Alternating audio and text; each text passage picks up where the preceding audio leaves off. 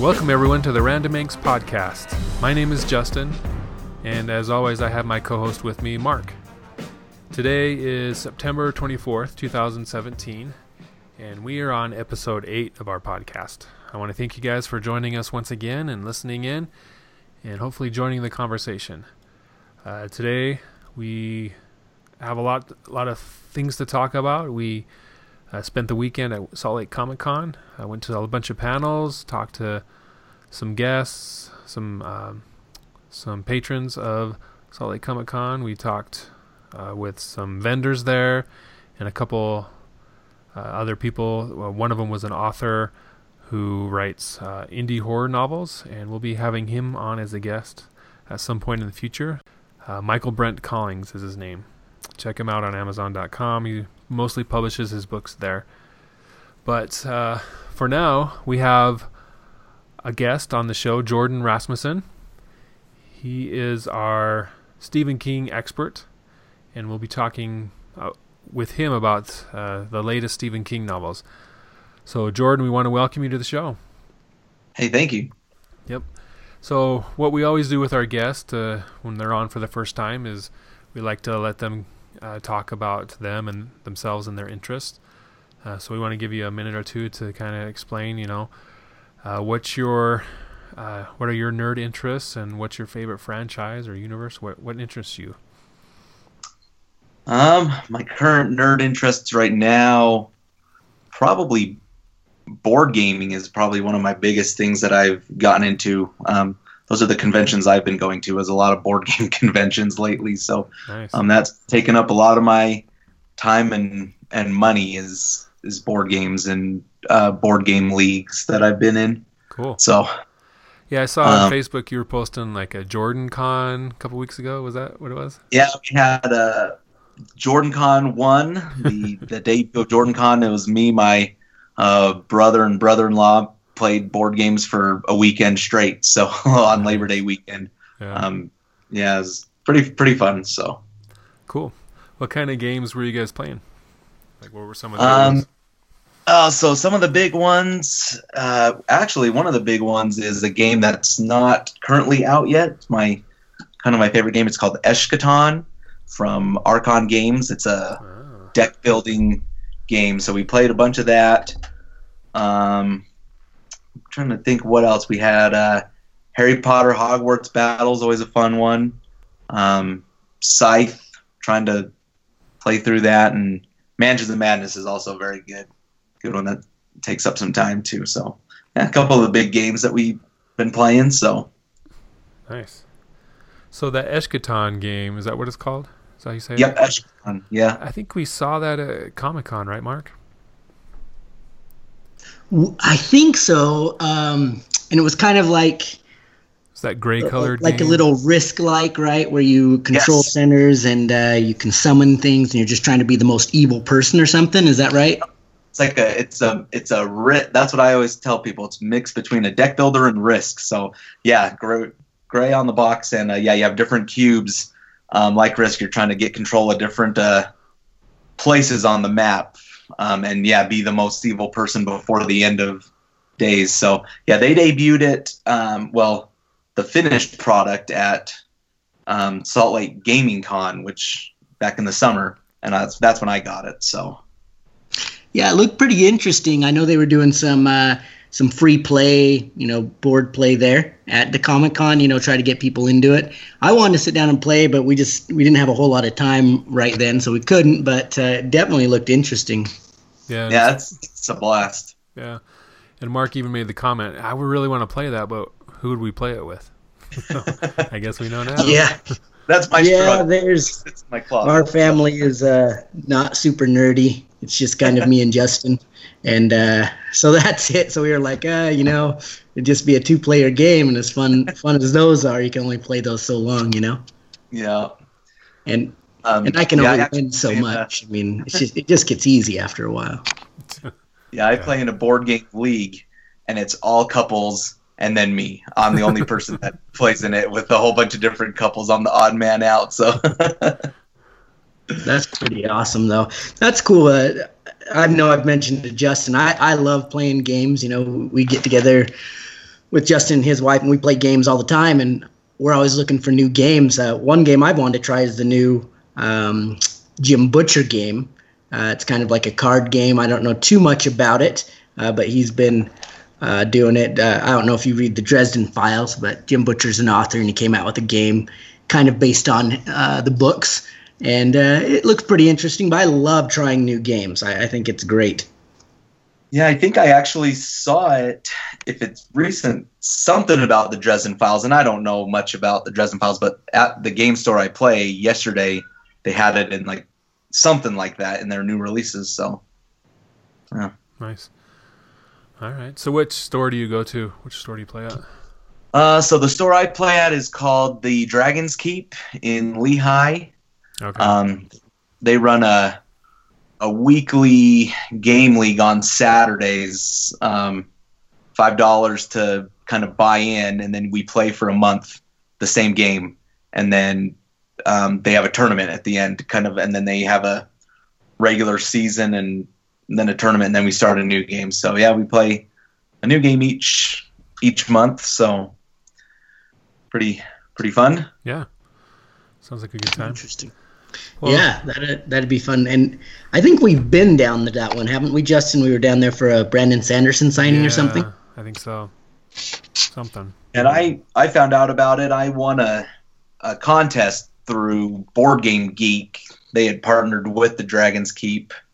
Um, and so that's what got me into the store for the first time. So um, they sent me to St. George Con to play board games for a weekend. So oh, nice. Yes.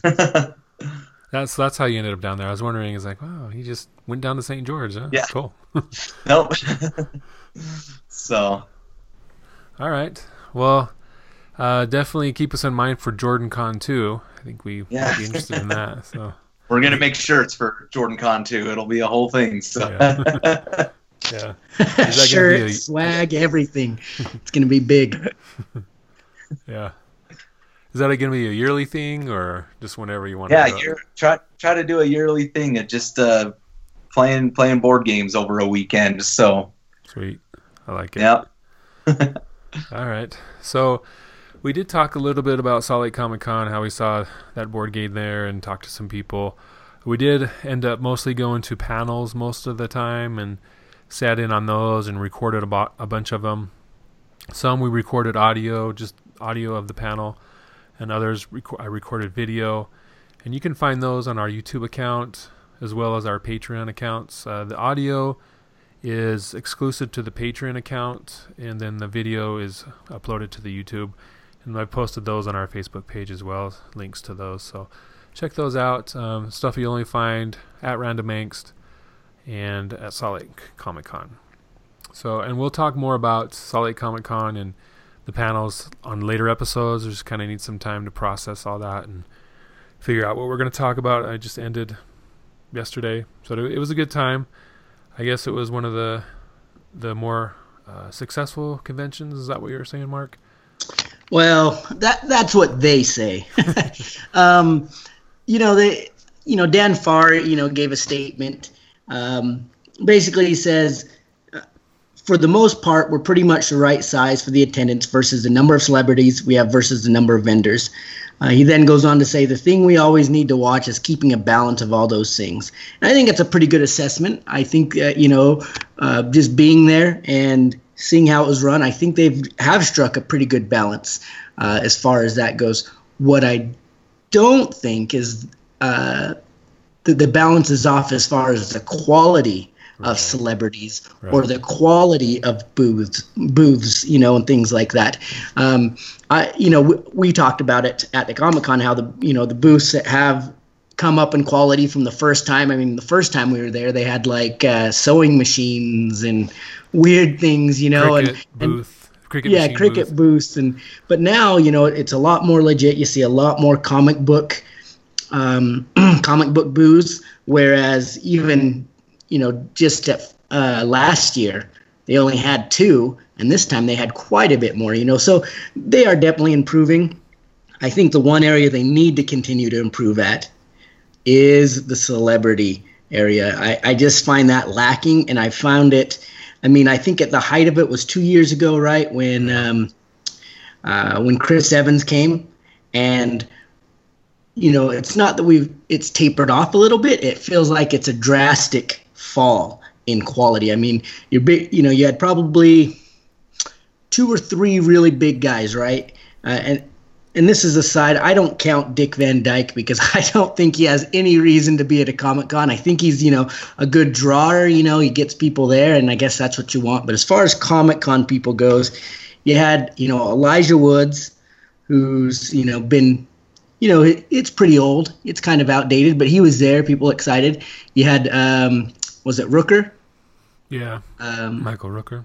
Michael Rooker was there, and then you had um, uh, Bar is it Barrowman? John Barrowman. John Barrowman. Those are probably the three biggest ones, and then yeah, you had you know Stephen Uh, Amell. Stephen Amell and stuff, and, and they were there, and that's good. But um, you know, you're talking three, you know, three to five really good ones, one or two okay, great ones, and then that's it.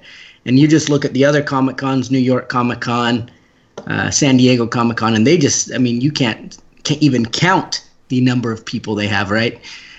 So I, just think uh, that should be the focus now: is what can Dan Farr and company do to to get that A list clientele coming? You know, consistently. yeah, consistently. You know, like wh- where was the Chris Evans this year? You know, um, you didn't really have one. I mean, even uh, I don't. You know, I I guess I can't think of names off the top of my head, but it just seems like uh, you know we didn't have a really good A lister this time, Yeah. and uh, and I think that was obvious. You and I were talking about it. Like uh, you know, we go to comic cons all the time. We always pay for signings, and this time we had no inclination to even want to go get a signing. And some of those guys we didn't even have, but we just weren't excited about it. Yeah. Yeah, so uh, hopefully attendance wise it was pretty similar to the other Comic Cons here in Salt Lake. Uh, guest wise, the quality of guest wise, I would agree with you there. But that's something they can fix. Hopefully, uh, the next FanX, which is usually in the late winter, early spring, they can fix that, and obviously the, next year for Comic Con. I'd like to see some better guests. Um, yeah, so you went to the the gaming con, Jordan. Salt Lake Gaming Con, yes. Salt yes. Lake Gaming Con, yeah. Uh, how how was that? Uh, I know they had a couple guests, celebrity guests, but not too many. They did. They had they had some voice actors. Um, were the main ones from uh, Overwatch. Was probably I think two or three people from Overwatch. Um, Jennifer Hale was probably the biggest celebrity they had. Uh, Yeah, she's from Mass Effect, um, Metal Gear Solid, um, kind of her big uh, games. Um, they did some panels with them. Um, one of the things I liked about Gaming Con that I, you know I and I've only been to Comic Con once, um, but with Gaming Con I liked that it was a lot of interactive activities where I didn't feel that there was too many people there. It's pretty pretty open. We were able to me and my son we went we were able to do some LARPing while we were there. nice. Uh, we were able to play a Dungeons and Dragons adventure. They had um, the Adventure League there to play, um, and then they had just walls of board games that you could just try out and and play. And then they had a lot of vendors there, um, you know, Kickstarters, um, guys trying to sell board games and um, projects they were working on. So that's was good. And video games. They had a lot of video game um, tournaments and retro games. So Gaming Con was was really fun for me. Nice. Yeah, I see that they had um, a couple of League of Legends players as well, right? I mean, I, I'm a big Yeah. League guy, and uh, I mean they had I think Shiphtur went and Scarra, and I think there's another guy that went too. Um, but uh, I mean, if you're into League of Legends, I mean, hey, go go meet some of the legends, right? Yeah, which I'm not into League of Legends, so they just went right over my head. But uh, yes, there were a bunch of pro players there, as well as you know one of the one of the funny things. My wife, they had all these jerseys on a wall. I do remember this, and she says, "What are all those?" And I said, "Oh, those are the professional uh, game league teams, and you could get your name put on. I mean, just like a NFL or NBA team. It was kind of cool to see all the different uh, you know gaming teams." um, that were represented there. So yeah, it was it was pretty cool. Yeah, they had they did have some some legends there that you could meet and get autographs and take pictures with. So that's good. Yeah, I, I know Justin and I have talked, and I think we're going to go next year. We've never been, and uh, you know we've talked Georgia? about it. Uh, I think it was the second, second okay. or third. Oh, okay. Um, second or third. Um, yeah, I've already got my fund started for next next year for how many board games I think I'm gonna buy from there from there. So put putting twenties in an envelope right now for until July. So, um, but yeah, Gaming Con was very very fun. So, and how many days is it? Is it two, three days? It it was two days. It was uh, Friday and Saturday. Um, is is what it ran. Um, so still still fairly small. Um, attendance attendance wise, you know, not not a lot. Um, they're still at the Southtown Expo Center, um, but it it's growing. Um, well, I guess I can't really say that too much because I hadn't been to one, so I don't know what what to compare it to. But yeah. from what I've heard, is you know the attendance is is improving. The guests are um, at least improving from the first um, gaming con they had. So nice. Yeah, I was planning on going to that one up until it coincided with a turn- basketball tournament that my daughter was playing, so I wasn't able to go. But I definitely want to go next time. It sounded fun. Yeah. Basketball tournament. That's like a different language. We're talking about gaming con. Nerd stuff, not basketball. no, I'm I'm looking forward to going next year too. Um, I, I, just love gaming. I do it all right. I love board games. I play computer games all the time. Um, I would definitely do the League of Legends tournament. Uh, they had a small, you know, League of Legends last year at Comic Con. I did that and did pretty well. But uh, yeah, that's cool. It's good to kind of hear about that from someone that's been there. Yeah, and a lot of the tournaments, because um, I was going to do a Hearthstone tournament, but a lot of the tournaments are free with your admission, so you can just register and then you play. And then they had a, uh, you know, as each tournament kind of for the finals, they had a big screen TV there, and then you could go and sit and watch the the finals taking place. So it that was kind of uh, pretty fun to to be able to see these, uh, you know, more competitive games. So. So do they have like a, you know with the Hearthstone and I'm sure you know Magic was there and those other games. Do they just do like a draft tournament or they do they do bring your own deck tournament? So uh, I don't know about with the Magic, but and I honestly I guess don't know about with the Hearthstone because I didn't end up doing it. But I would assume it would be a you know a, a tournament style bring your own deck kind of thing with um, and actually yes, with the Hearthstone, it was you know bring three decks and one got um, I don't know the correct gaming term, but voided, um, and then you played first to win your two decks that out of the three. So that's how the Hearthstone tournament at least went. So nice. Well, yeah, that sounds fun. We'll definitely have to start including a, a gaming component to our podcast. Sounds like there's a, a, lot of interest out there. We got our gaming experts on right now, so pretty yeah. cool. uh, so movies. We've well, we always have a movie section. That's kind of been our one of our big thing movies and books, I would say. And we've been talking about Stephen King's It for the last couple weeks, ever since it came out. Uh, it, was, it was a big a box office draw the first couple weekends. I haven't checked lately, but do you guys know if it's still in the first place for the box office this week? I have no idea. Um, I can look that up though. Yeah.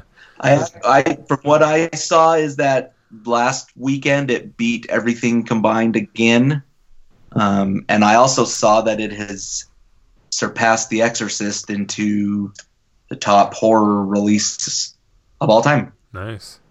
So I don't know if they compared that to dollars back then, but that's that was the headline that I saw was that it is the top horror film ever. Hmm. So okay, well that's good. It's definitely been a juggernaut the past couple weeks. Uh, it doesn't hurt that there really isn't any other good movies out, but can't blame that on it. So yeah, it looks like um, it got knocked off. So it was number one for the last two weeks, and then it uh, was beaten out by Kingsman: The Golden Circle. Oh, really? I guess this weekend, yeah, new. So yeah, but uh, I mean, it's number two. You know, it's beaten out.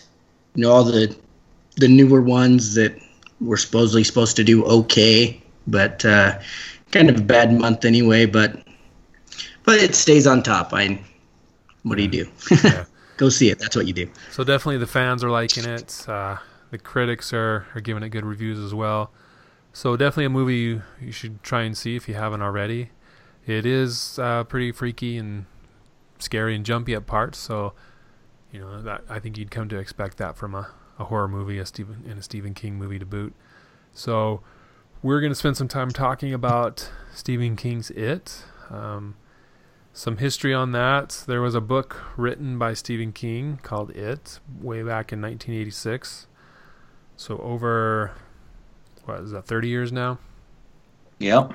And then they released a TV was it a TV movie? That's what I'm remembering. It's like a Yeah, it was a made for Yeah, it had uh, the guy from the Waltons in it, John Boy or whatever his name is. He was in it. Yeah. So that was released in 1990, so just 4 years after the book was released.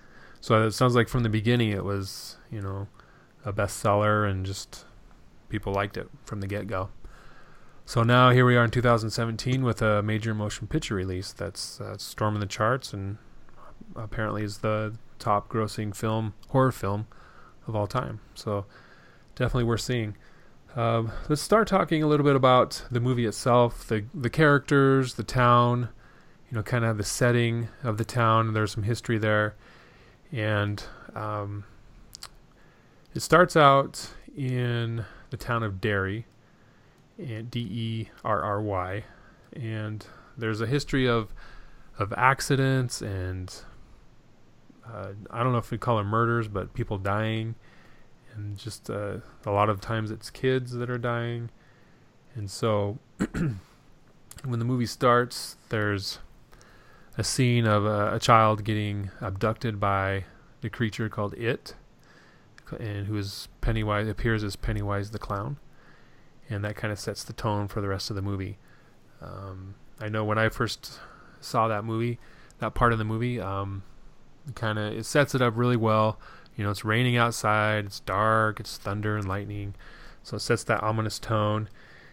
And you got this little kid chasing his boat down the stream, and I think we've all seen that preview or a picture of it. You know, the boat going down the the drain, and so the kid looks down the drain, and he sees Pennywise, and that's kind of the first jumpy moment, right? He just kind of appears and he looks freaky.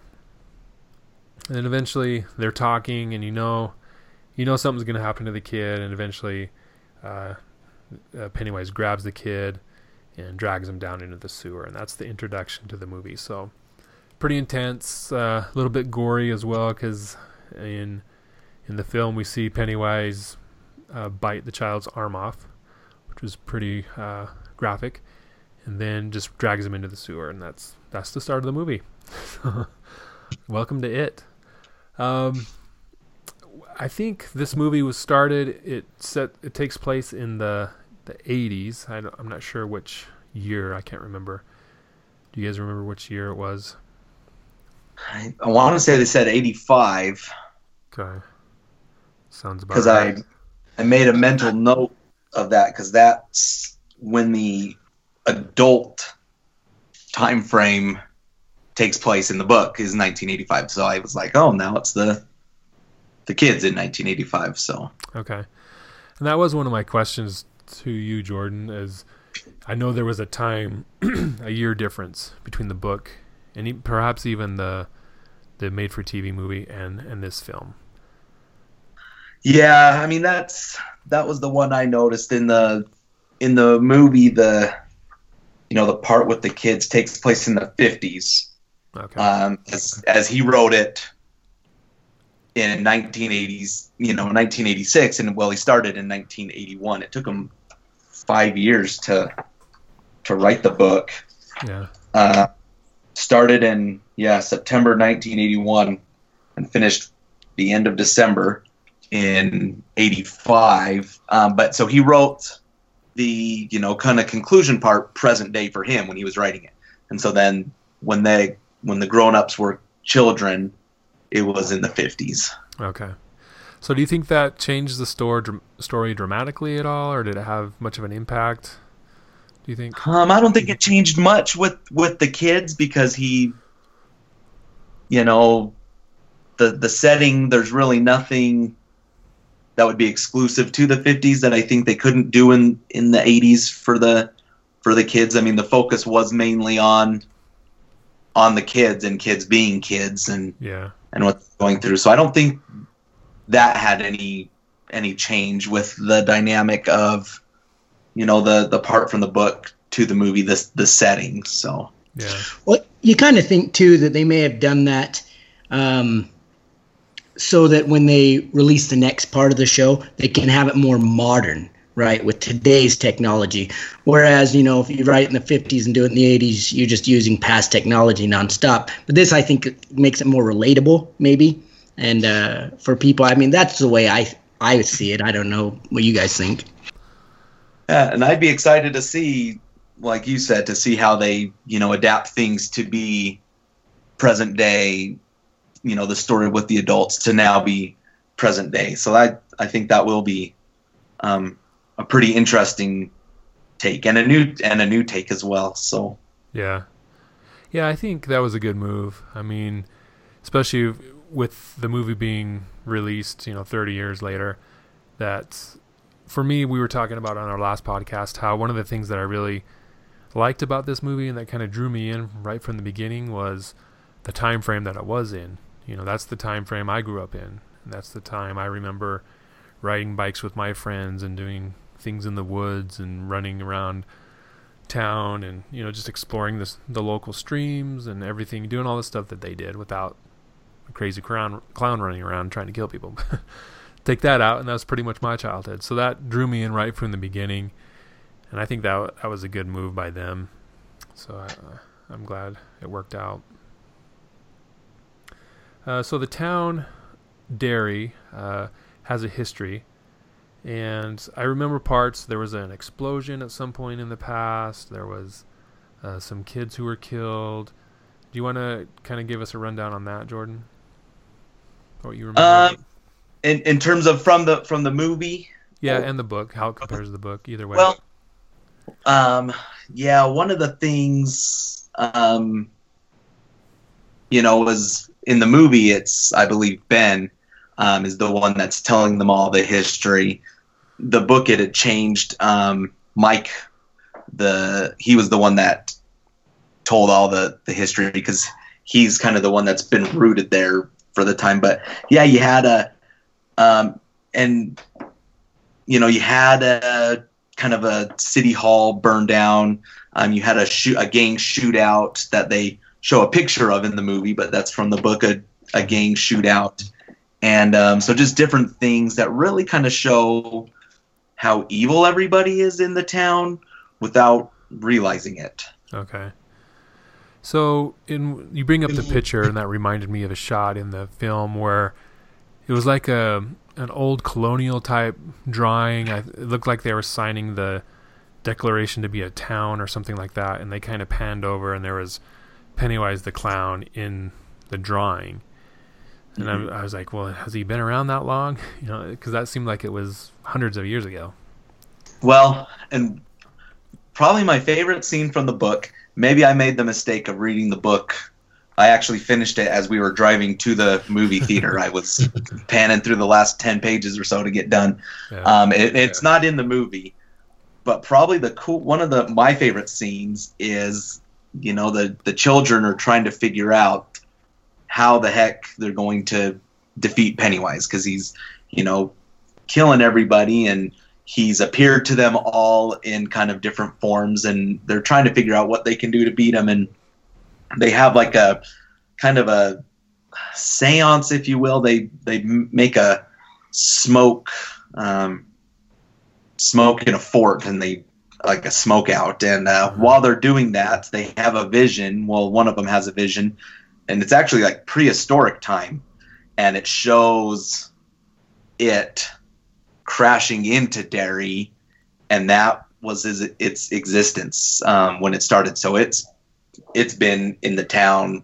before anything. So Okay. um, that that kind of shows how long he's been there, and um, ul- ultimately, you know, you kind of not find out, but realize that it, Pennywise is the town. He's he is Derry, so that's Hmm.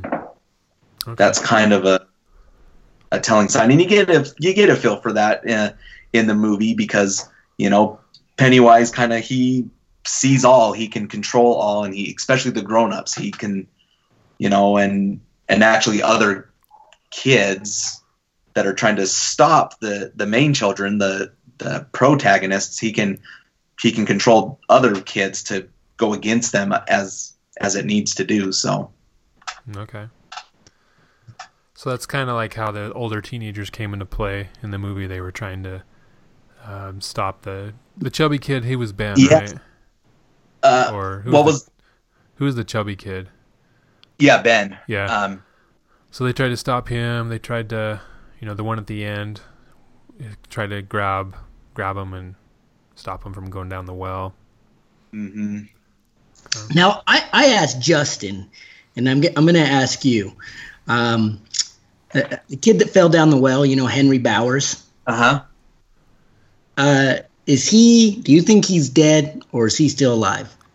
Well, I because hope in the he's original, right, he got, he was like in some nut house, right? And uh, he comes dead. back and, yeah, he's the main part in the second in the second part. So I hope he's not dead because he he's kind of the, um, you know, again, the the the second part, and it's going to be interesting to see the movie because the second part is you know, and when he wrote the book, they happen at the same time. You know, the the children to adults. So there's not a hey, part one of the book is going to be the children and we'll end with part one and then part two will be the grown-ups. It all happens, you know, chapter per chapter. He jumps around. And um, so with Henry Bowers, you know, it, it, Pennywise brings him, you know, back in to again fight, you know, the Mike and Ben and, um, you know, all of them again. And so yeah, he is kind of a big main part. So I I wouldn't assume that he's dead, but you never know with it being a Stephen King uh, adaptation because one of the things I like about Stephen King and also at the same time don't like is he pretty much gives his movies away and he kind of likes to see what they do with it almost as much as as I do as a fan and he really doesn't have a tight lip so they could have killed him off then they'll figure out something else for the for the sequel, I guess. But he, I, I don't think he's dead. I I wouldn't see that because he is a main character in the next part. So Hmm. Okay. Well, not knowing the history of all that, I assumed he was dead. The way he fell down that well and bounced every which way on the way down, and you know, it was a bottomless well basically. So I guess if if they are going to bring him back, it sets up a pretty good surprise for the general public, you know, because I thought he was dead. I think he's dead, so it could be intentional. yeah, All right. So that's interesting to hear about the town because I kind of got the sense from the movie that the town was a little bit different than most towns. That they they did talk about how there's a lot of accidents in the town, a lot of deaths compared to you know surrounding um, towns and pretty much the nation. They did bring that up, so that's interesting to to hear about that part. And then with Pennywise, the movie's called It, the book's called It, but yet we have a name for him, at least in this movie, called Pennywise the Clown. Um, but you get the sense watching the film that he can change into other forms, that he's, you know, a, a stronger, more ancient evil, and he's not just a scary clown. So, with him, his main uh, weapons seem to be using the fears of others against themselves to cause their own death. Is that accurate? Is that what you guys got out of it? Well, what I got out of it is he feeds on fear, right? I mean, and so the more scared you are, the better you are. You know, it's the uh, more you know tastier or more power he gets. Who knows what it is? I can't remember, right? But uh, um, so you know, the more scared you are, the better. Which is why at the end, you know, you see them They're like, "Look, I'm not scared of you," and they're able to hurt him. You know, and because you know they're not scared of them they and uh, they can actually attack. So I, I think that's more of what it is, as opposed to make them kill themselves. It's more of, you know, I want to make you as scared as you can because it's that much better. Mm, okay. Yeah, they do show that you know in the in the movie um, where he, you know, Pennywise, Pennywise the dancing clown. That kind of is his safe, uh, safe person that he is. Um, you know, he then appears to everybody in what will scare them the most. So, like with um, Eddie, for example, who was the um, health freak, he came as a as a leper to him. Right. Um, it it the movie doesn't really go too much into you know the other kids. They all have a scene where he does appear and you know kind of terrorize them in some form or the or another. Um, but then Pennywise is what he always kind of goes back to, um, and kind of the reason for that is because kids like clowns, and that's what he feeds off of is to kind of reel them in is that that clown person like Georgie from the beginning. Yeah. You know, if he was a monster, Georgie would have said, "Hey, nope, I'm not talking to you at all." But he's a clown, he's friendly, and then he kind of shows his true form. So Okay. Yeah, that makes sense. And there was a couple parts where of dialogue where the kids would say, "Yeah, I saw him," but yet they didn't show that in the film. So I mm-hmm. think per- I'm hoping they perhaps film those scenes and then just you know, in editing the movie together, they cut them out, and hopefully we'll see him in the deleted scenes or uh, extended version or something like that. Because I was curious to see you know how the leper showed up to the one kid, and they didn't really talk about uh, the outside of the main character. Um, what was his name? Bill, Bill. Um, they sh- you know they showed his experiences as well as uh, the girls. Wait, did they show anything with the girl, or was it just the blood coming out of the sink it, yeah, the blood uh, Yeah. coming out of the sink. and the For her. hair and all that? So outside of those, I don't think they really showed. An, oh, the kid, the Ben in the library, that was pretty freaky. When he goes in the Mhm. basement with the Easter eggs and the headless guy comes walking down the stairs. Was- Well, come on. Who's chasing Easter eggs in a freaking library? that part, I was like, really? This kid, this kid deserves to get written off this story, man. He's he's following Easter eggs. Like, what kind of kid is this? he's curious. I, I guess. I mean, And he wants I, the candy inside the Easter eggs. Come on. I mean, Well, and especially being Ben, he's the one that knows that bad things happen to kids in the town. So if anybody Yeah. should have been should have been him. Yeah. yeah, he's he's in the library like researching it. He's like, look, all these dead kids. Hey, check out these Easter eggs that go down in this basement where no one is. I'll keep following them. Yeah. yeah, that's a good point. They do that in pretty much every horror movie, though, right? It's like, Yeah. don't go in the woods, in the dark You woods. know, yeah, horror movies have me convinced that if you know crap ever hits the fan, I am ditching everybody I know, or if I'm running, I'm just tripping the person next to me because they're just gonna get me killed. yeah. Yeah, so that was. Um, I'll be interested to see what the other guys' experience was. Um, what was the kid that that's from Stranger Things? What was his name? Oh, Richie. Richie. Yep, Richie. What was, did it say in the book what his experience was with Pennywise, Um, or did he have one? It- It did. You know, I actually think his. I might be mi- mis uh, misquoting one of the kids. Again, I want to say it's Richie for. I don't think it would be anybody else, but um, is the werewolf Hmm. um, that comes and gets him, which they they did try to show a little bit in the movie when they're at the house um, trying to fight it. How he was walking towards him and the claws kind of came out. Yeah. That was a little bit of that. Um, that was one of them from from that was, and it was actually the the teenage werewolf. He had just gone and seen the movie, and that's it appeared to him as Okay. as the teenage werewolf in a Letterman jacket and coming out to get him. So okay. Yeah, I believe that was that was his version of of it. So well, and he had two. Um, I think in the original, you don't see it in the the the other one is that he was like looking at a photo album and he sees Pennywise and Pennywise winks at him. Which Yeah, that- freaks me out because I always am scared. Like, what if a picture winks at me? Like that would, uh, yeah, I'd crap my pants.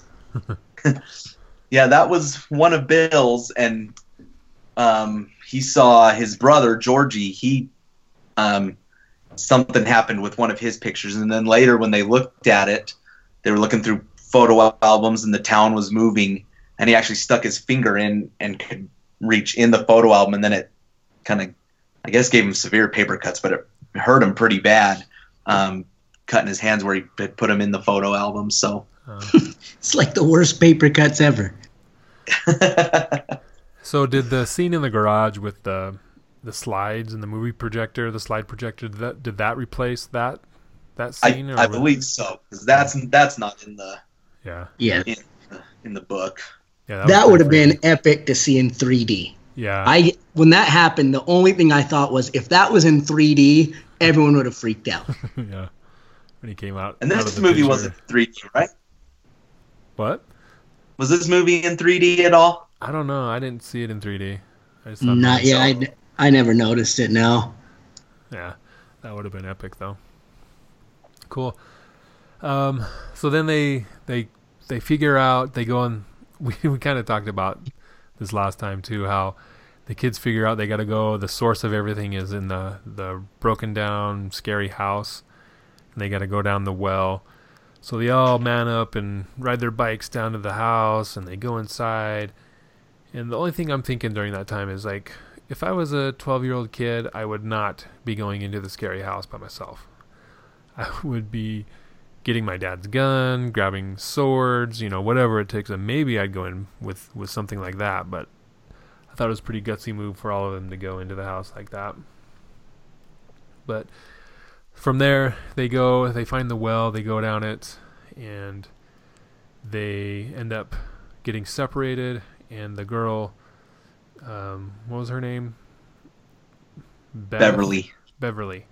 Beverly Yep. goes in first, and she gets. I don't know what. Did they explain in the book what that was? What was it? Hypnotized Well, so- or? In the in the movie, she actually gets the the reason they they go in the movie is she gets taken by Pennywise. She's not she's not with them when they all go. They're going Oh, yeah, in that's to right. go after, Right. um, which is again very different from the from the book.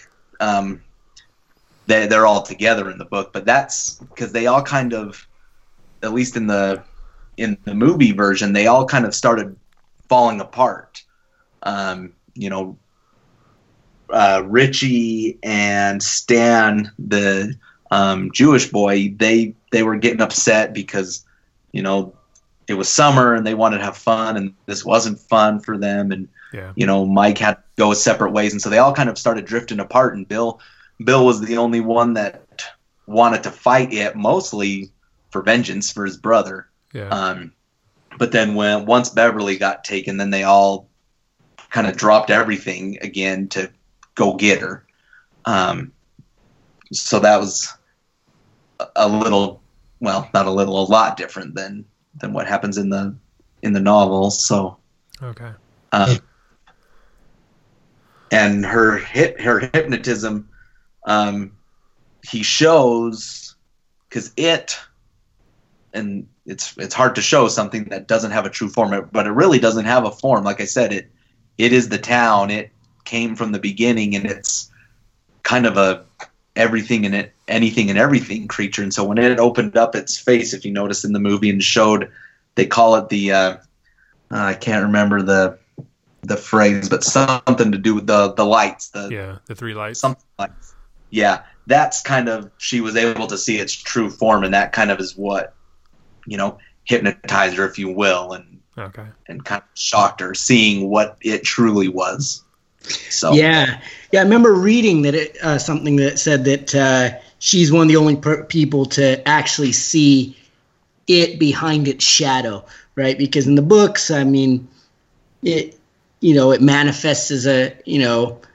as what it manifests as. I don't want to ruin anything, but uh, it manifests as a creature. But it kind of explains that that's the way that human the human mind experiences it, right? But that's not what it really is, and it uh, it's actually something else. And but she actually had a glimpse of what it actually was, so that's why the reason she went kind of crazy like or whatever because I mean her mind couldn't comprehend what it saw. It just went into freeze mode, I guess.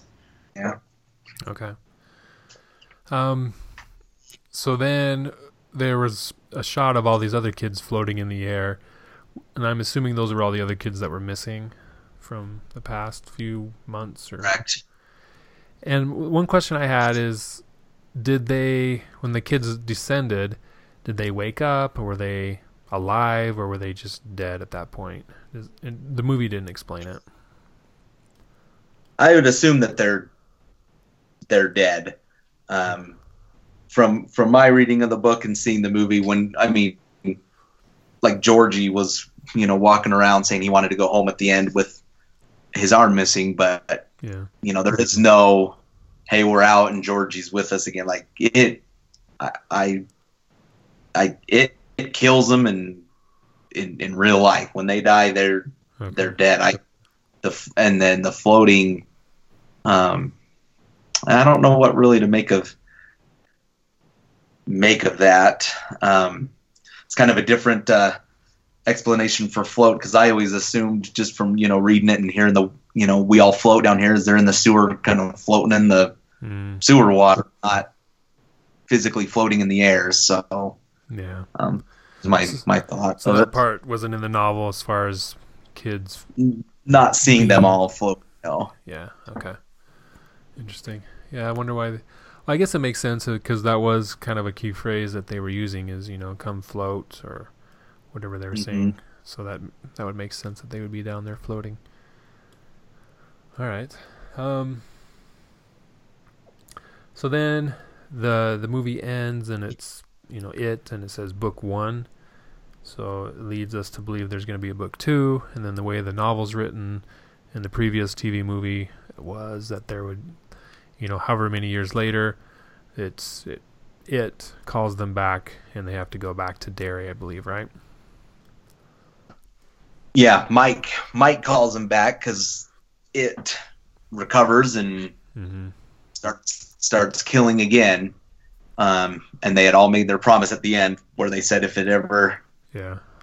came back, that they would go and finish it because they they assumed that they had killed it, um, but knew maybe that wasn't the case. So So in the original TV movie and in the novel, did did he just did it just fall down the well, the pipe, or what happened at the end? How like how did he how'd they get rid of him?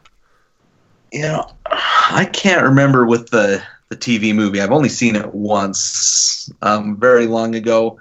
Um, but they were in, and and they weren't really in a well in the book, but they were kind of in its lair through the sewers and stuff. They didn't have they didn't go through the house that time. They went through the sewers to to fight it. Um, Okay.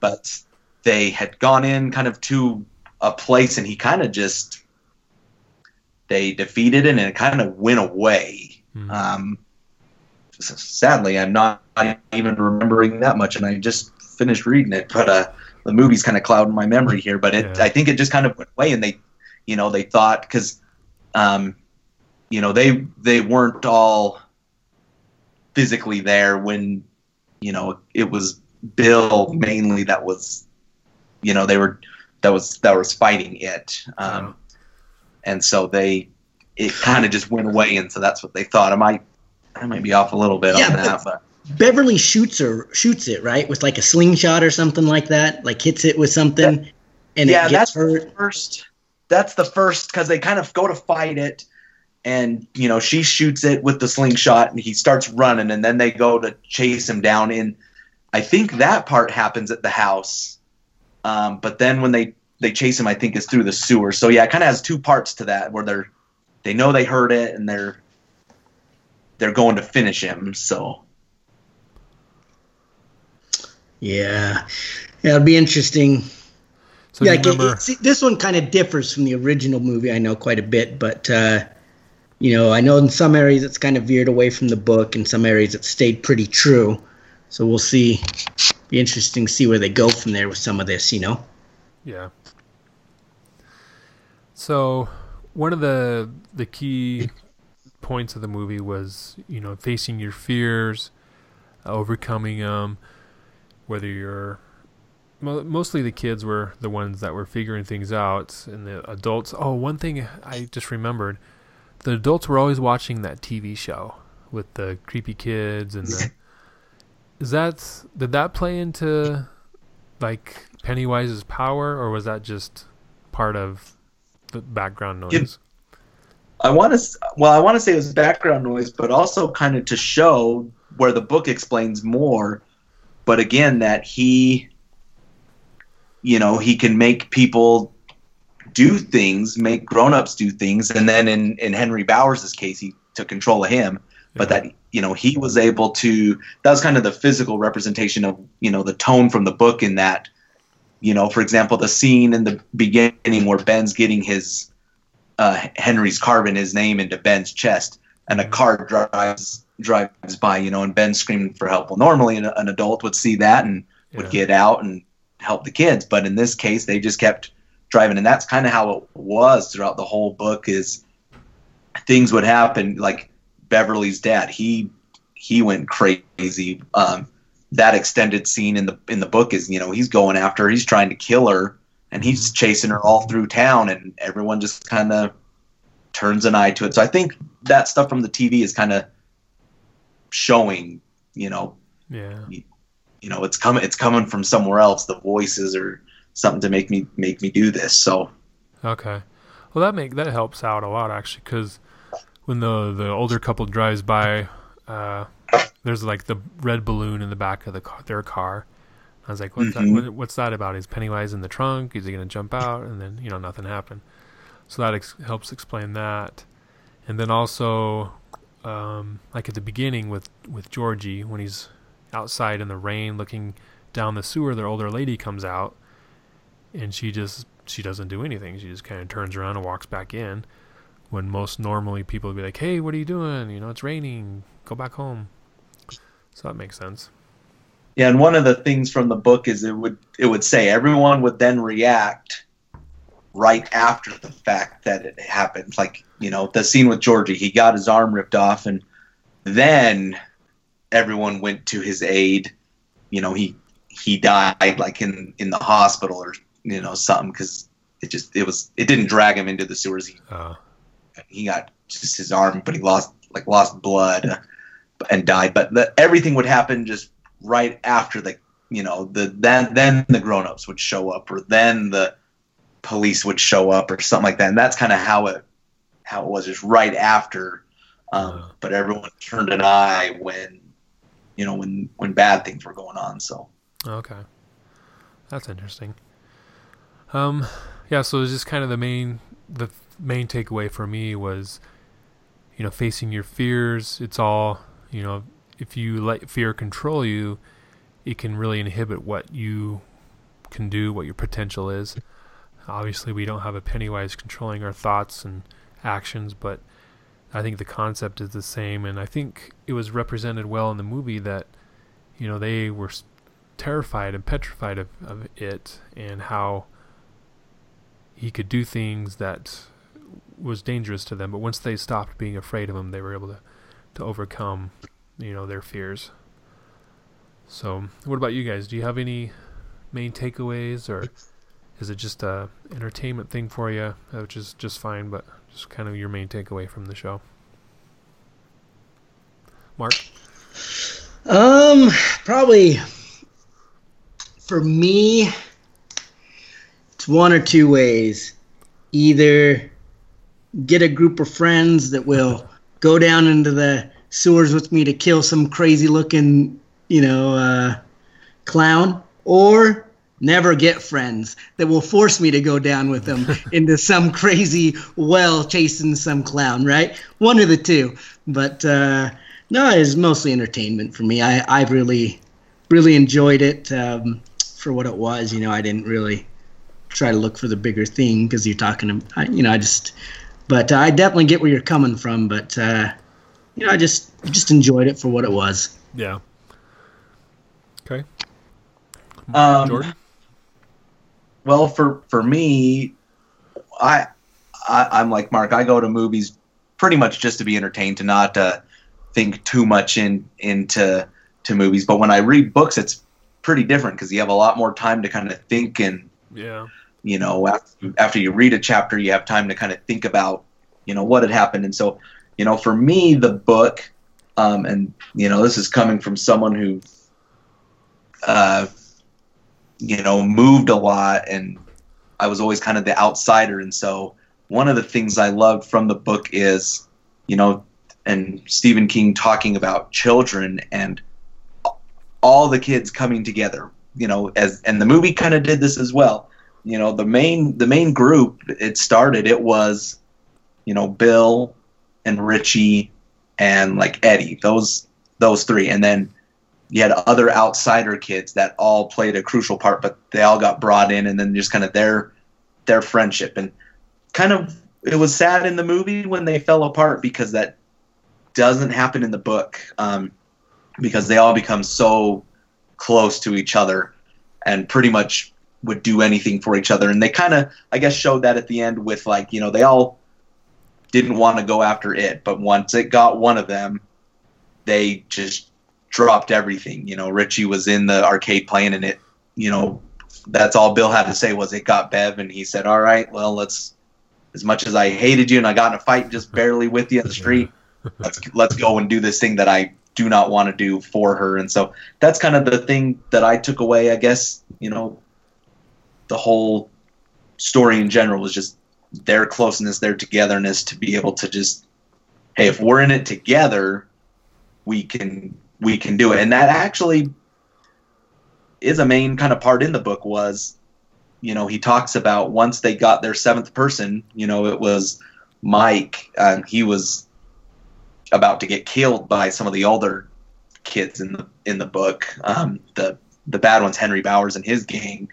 Um, that's when they all kind of realized when he was with them that this is a we have our group. It's a closed group now, um, and we can now go forward with what we need to do with with fighting it. And kind of in the second part, when they're adults, they weren't all together. Spoiler alert. And that was always a doubt in their mind was, is this going to work again? Because we're not all here. We're not all together. Um, so that kind of does play a big, big theme is togetherness and and the groups. So Okay. That's cool. Um, one character we haven't really talked much about is the the black kid who worked in the the sheep slaughterhouse. Mm-hmm. What was his name again? Mike, Mike. Yeah, Mike. Yep. Was he kind of because there always seems to be a clairvoyant or a character who has visions in Stephen King's novels, or it happens frequently. Was he clairvoyant or anything like that? That was one question I had. Well, he, if I if I remember right, he in the book or like he kind of figures out how to banish it. You know, like make it go back to sleep or whatever um, by doing some type of like like Indian type of uh, you know what is that called ritual or something like that. Like he discovers it through ritual ritual and discovers kind of what it is through a like a vision quest or something like that, if I remember right. Yeah, they're the one. He's the he's the one that had that idea about that. I was trying to think of you know in their in their fort when they did the smoke and stuff, and that's when they saw the vision of it appearing and then saying, "Hey, this is how we can um, beat it." Okay. And he's kind of Ben's Ben's character in the book. He's the one that you know he he knows the history. His grandpa and dad have talked to him about some of the bad things that have happened. Um, so he's the one that knows it's killing Okay. every, you know, so often and, you know, things like that. So, Okay. Cool.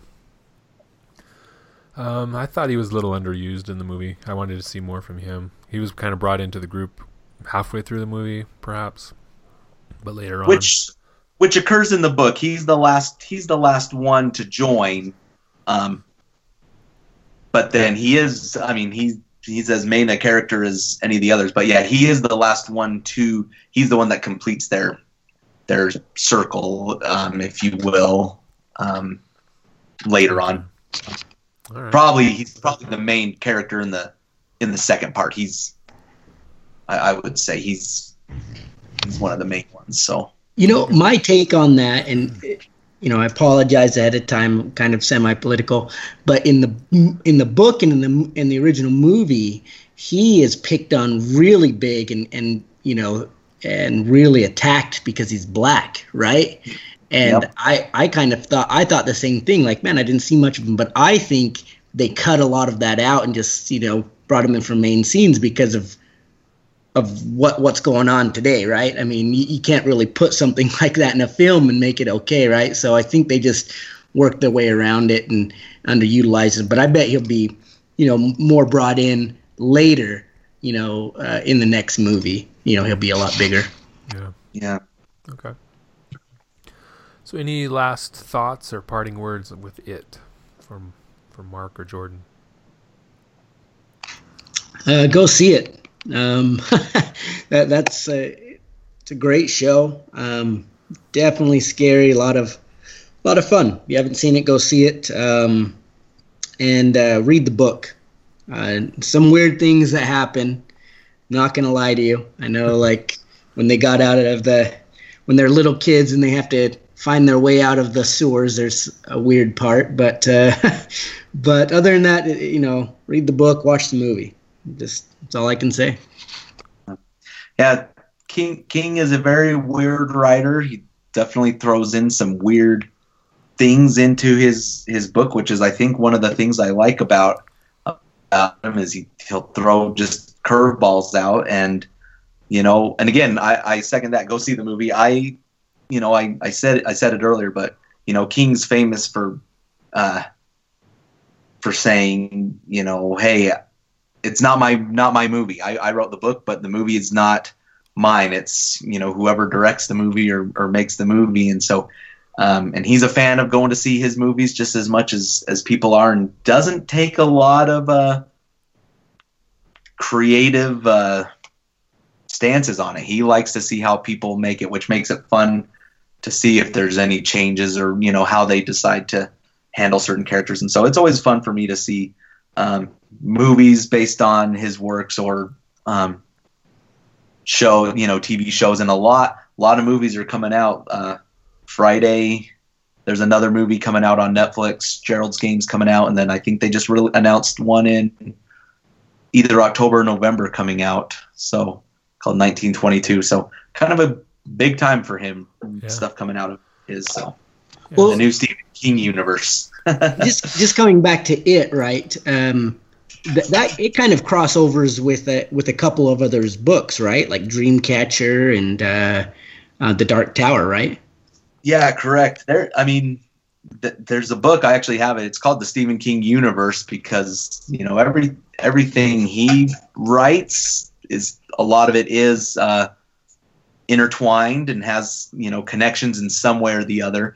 Um, and yeah, with the Dark Tower in particular, the movie that just came out, um, there's scenes in that movie where it shows kind of a little hint of what Pennywise is and his origin and and things like that. And um, so yeah, there are are connections um, between everything, um, however small it may be. But he he does kind of throw those in there. So Yeah, that's one thing I've always enjoyed about his books is, you know, I was, I got on a, a kick where I was reading uh, all about their Dark Tower and how, all the books that coincide with that and kind of intertwined with the Man in Black. My favorite being The Stand. So I hope they Mm. make that into a, a movie or um, at least a maybe a trilogy because it is a, a lengthy story that you know deserves a lot of attention. So. I'd like to see a lot of stuff, you know, with with Netflix and Hulu now kind of becoming so big and Yeah. Having a budget to make pretty good, you know, shows um, to maybe tackle some of these bigger King works and really kind of do them justice um, versus the hey, we got to make a two-hour miniseries or three-hour miniseries for TV. Um, you know, they could take time to make a decent thing, which is what actually Hulu did with uh, 112263 and made that into a pretty decent uh, Yeah. uh, show. So. Yeah. All right. So moving on to the Dark Tower, we just brought that up. Um, the connection that Mark was alluding to earlier was that in there's a scene in the Dark Tower where uh, Roland and oh, what's his name? I forget the kid. Jake. Jake, yeah, Roland and Jake stumble upon an old abandoned circus, um, and there's a, a banner that says Pennywise the Clown on it. So there's some crossover there. But yeah, the Dark Tower. Uh, very excited to, to see this movie when it came out. Uh, it's been in development for quite a few months now, or at least prior to being released in the theaters. And initially, they were gonna have like a, a multimedia thing where they do a major motion picture, then they do a, a season of a TV show, then go back to the a movie and just kind of go back and forth between the different mediums and make an epic storyline, which I think is the way they should have done it or should do it. But this this movie that came out in August of 2017 was the first offering of the Dark Tower. I don't think it's ever been produced in TV format or movie fo- format prior, but so previously we've just had the the series of books. I believe there's seven books in the Dark Tower novel series, and then Sorry, I can just activated Siri somehow. But and then there's the the comic books that are prequels to to the novels. And outside of that, I don't know what else. Is there anything else, Jordan? That's Dark Tower. Well, besides the seven books, there's an eighth eighth book, which is just another tale. Um, Right. but yeah, that that's all there was. The yeah, the comics and and the novels. Nothing nothing else. Yeah. Okay.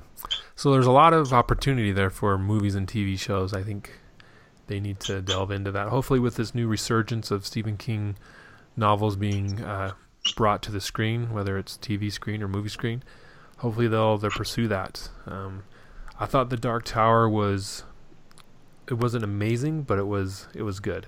I enjoyed watching it.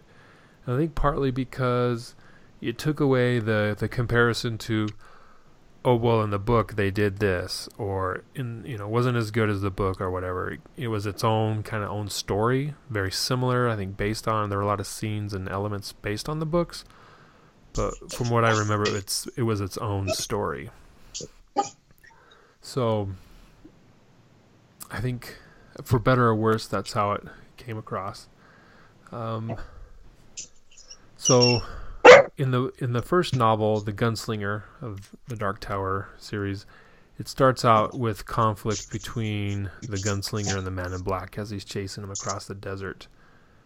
And in this movie it doesn't start out that like that at all. So for you, did you ever end up seeing it, Mark?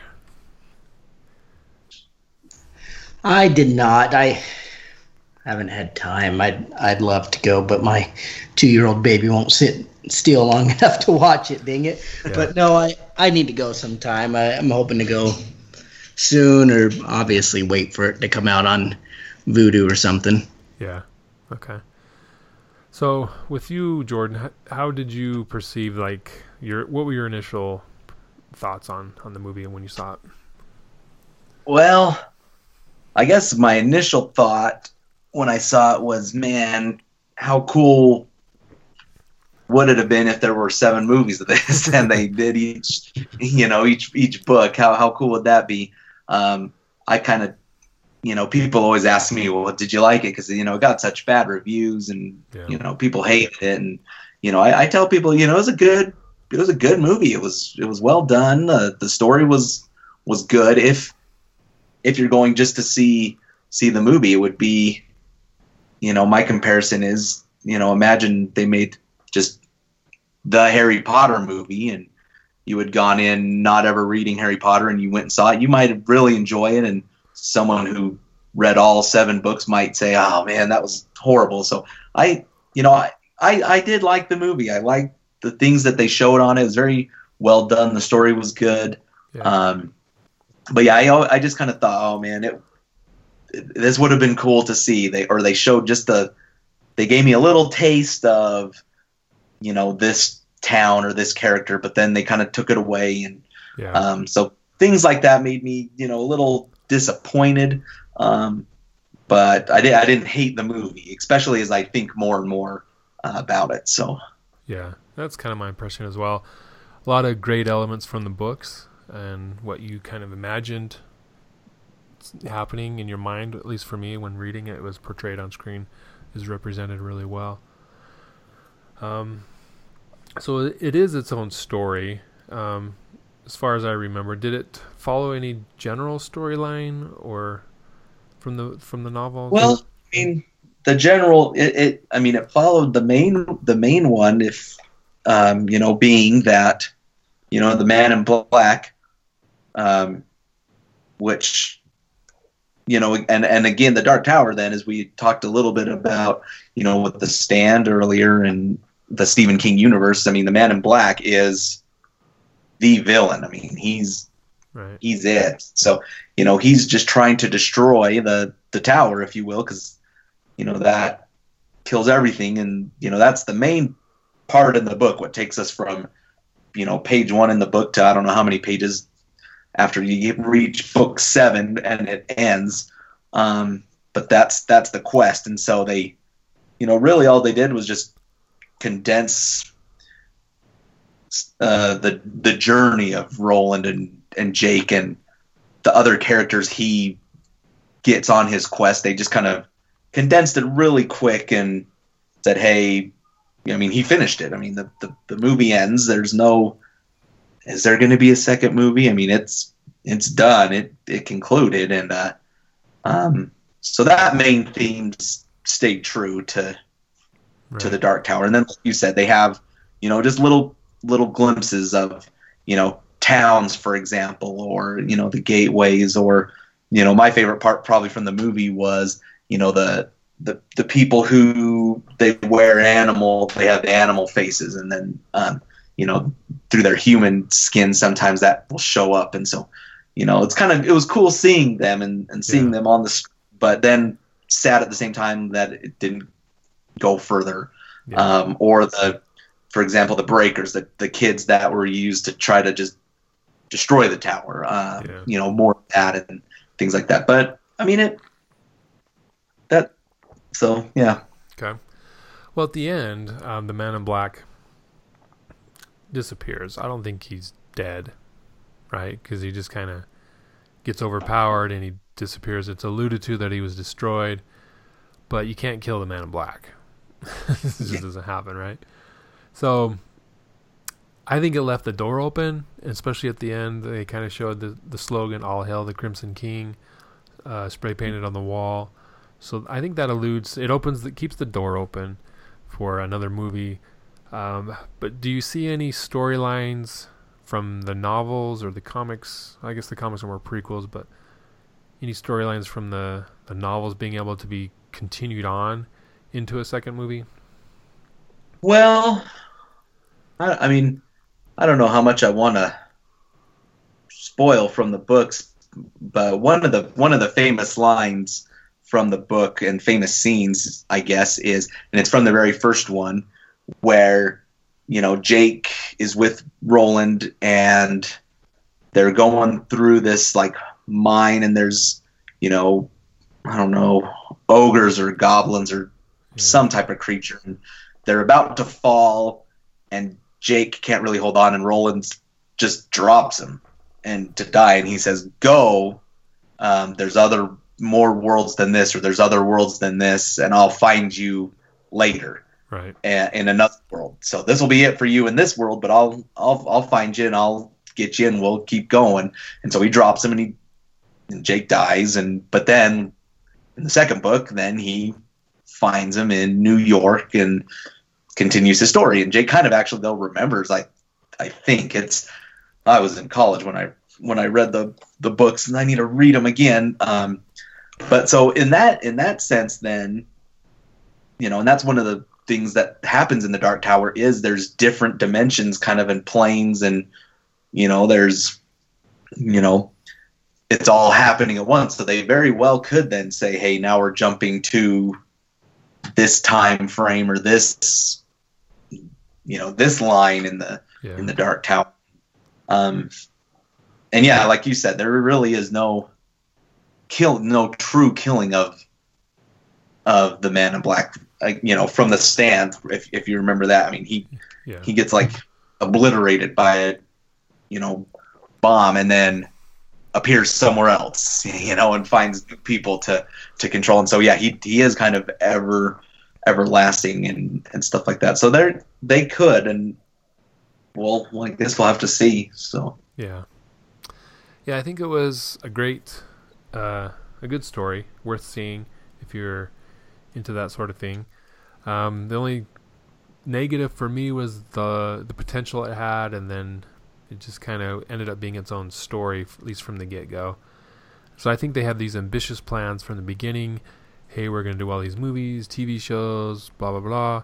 But then it, when it's released, all you end up getting is a movie that could have end up being just a standalone movie. So, Hmm. so I don't know what happened.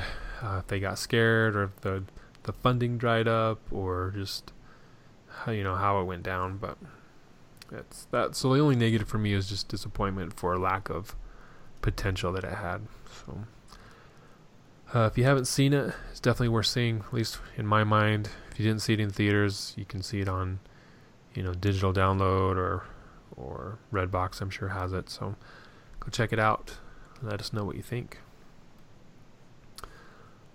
All right, so that's that's our show for the day. Um, talked a lot about it and, and Stephen King and the Dark Tower and his his world. Is there any um, anything else you guys want to add to what we've talked about so far before we wrap things up? um i'll just make a plug for Yeah. my uh if you do love stephen king and you want to com or talk about it just on facebook there is a a book club that I have. It's called the Constant Readers SLC. Um, we're reading the Stephen King books in order. We actually just read it. Um, we jumped ahead, I think, by like three years. Um, we read one book every other month. Yeah. Um, we're actually starting in October to read The Dead Zone. So if if you are into that, you can give us a like on, find me on Facebook and join our group. We just talk on Facebook. Nothing, nothing big. If you want to read uh, Stephen King books, so Yeah, definitely check it out. I'm a member, so I'll be there. I, I actually have time now that I'm done with grad school, so uh, I'll read some of these Stephen King books. I've always been interested in them. Yeah. one of the benefits of not working is I have endless time to read while I'm waiting for the dishwasher to end. Yeah. Yep, that'd be helpful. What about you, Mark? Any parting thoughts? Yes. Um, It's a definitive yes. it might not be dead Oh, at the end of the series. Just letting you know. Just letting you know. So everyone that watched the original films and will watch this next film, just don't go to Derry. That's all I'm saying. yeah. So We also want to thank Jordan Rasmussen for being a guest on our podcast, and we appreciate his his time and his knowledge of all things Stephen King. Like he said, uh, go check him out on Constant Readers SLC for more Stephen King content and discussion. And where can people find you on the interwebs? Do you have a Twitter? well, Facebook, yeah, Twitter is uh, at 311 Stew, um, T H R E E 1 1 S T U uh, dot com. Post some stuff to Twitter, um, Facebook as well. So. Yeah. And I forgot, Jordan's a huge 311 fan. How many times have you seen them in concert? Uh, 25 and have my tickets booked for Las Vegas for the annual three or the semi or biannual 311 day. So Yeah. If you go into that, so it was 26 and 27. Were you down there? Uh, was it like a month ago when they were down in Vegas? Uh, no, not in Vegas. I saw him here in the summer. Um, yeah, I can only do so many Vegas trips. I've seen him in Vegas three times. Um, so, yep. Yeah, if you want to talk 311 with Jordan, he'll definitely do that. Um, Yep. so, yeah, we want to thank him for joining us, and we look forward to having him on some future episode when he when he has time. And definitely, we want to be a part of JordanCon too. So let us know. Yeah, we'll get we'll get it rolling. That can be a be a podcast for you, JordanCon. Yeah, we're here. We are live from JordanCon. yeah, that's right. Cool. Yeah. Well, thanks again, Jordan. We appreciate it. Cool. Well, we want to thank everyone for for joining us and listening in to the Random Angst podcast. As usual, we can be found on Facebook at facebook.com slash randomangst. We're on Twitter, twitter.com slash randomangst. We have a YouTube channel that we've been posting videos to lately.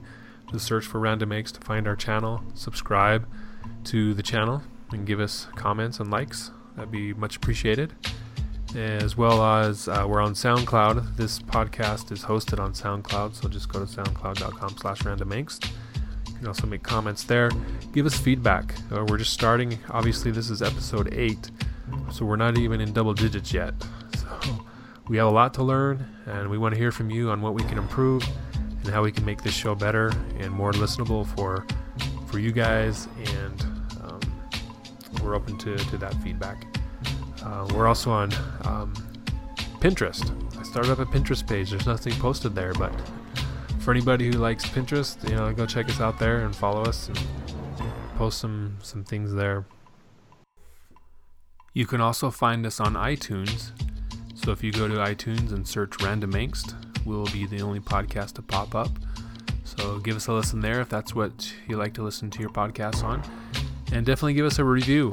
Um, if you like it, give us four or five stars, whatever you think is necessary, and give us a some feedback there so we can improve our show.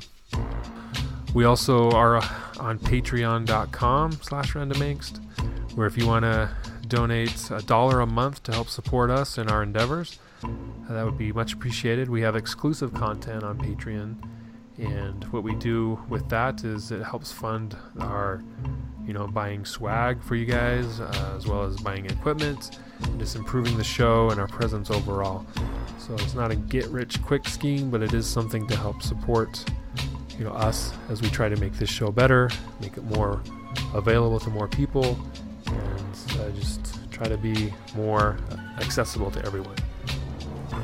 Um, so yeah, with that, just want to thank you guys for listening, and we will be, be back next week with more content. Thanks again. Thanks, guys.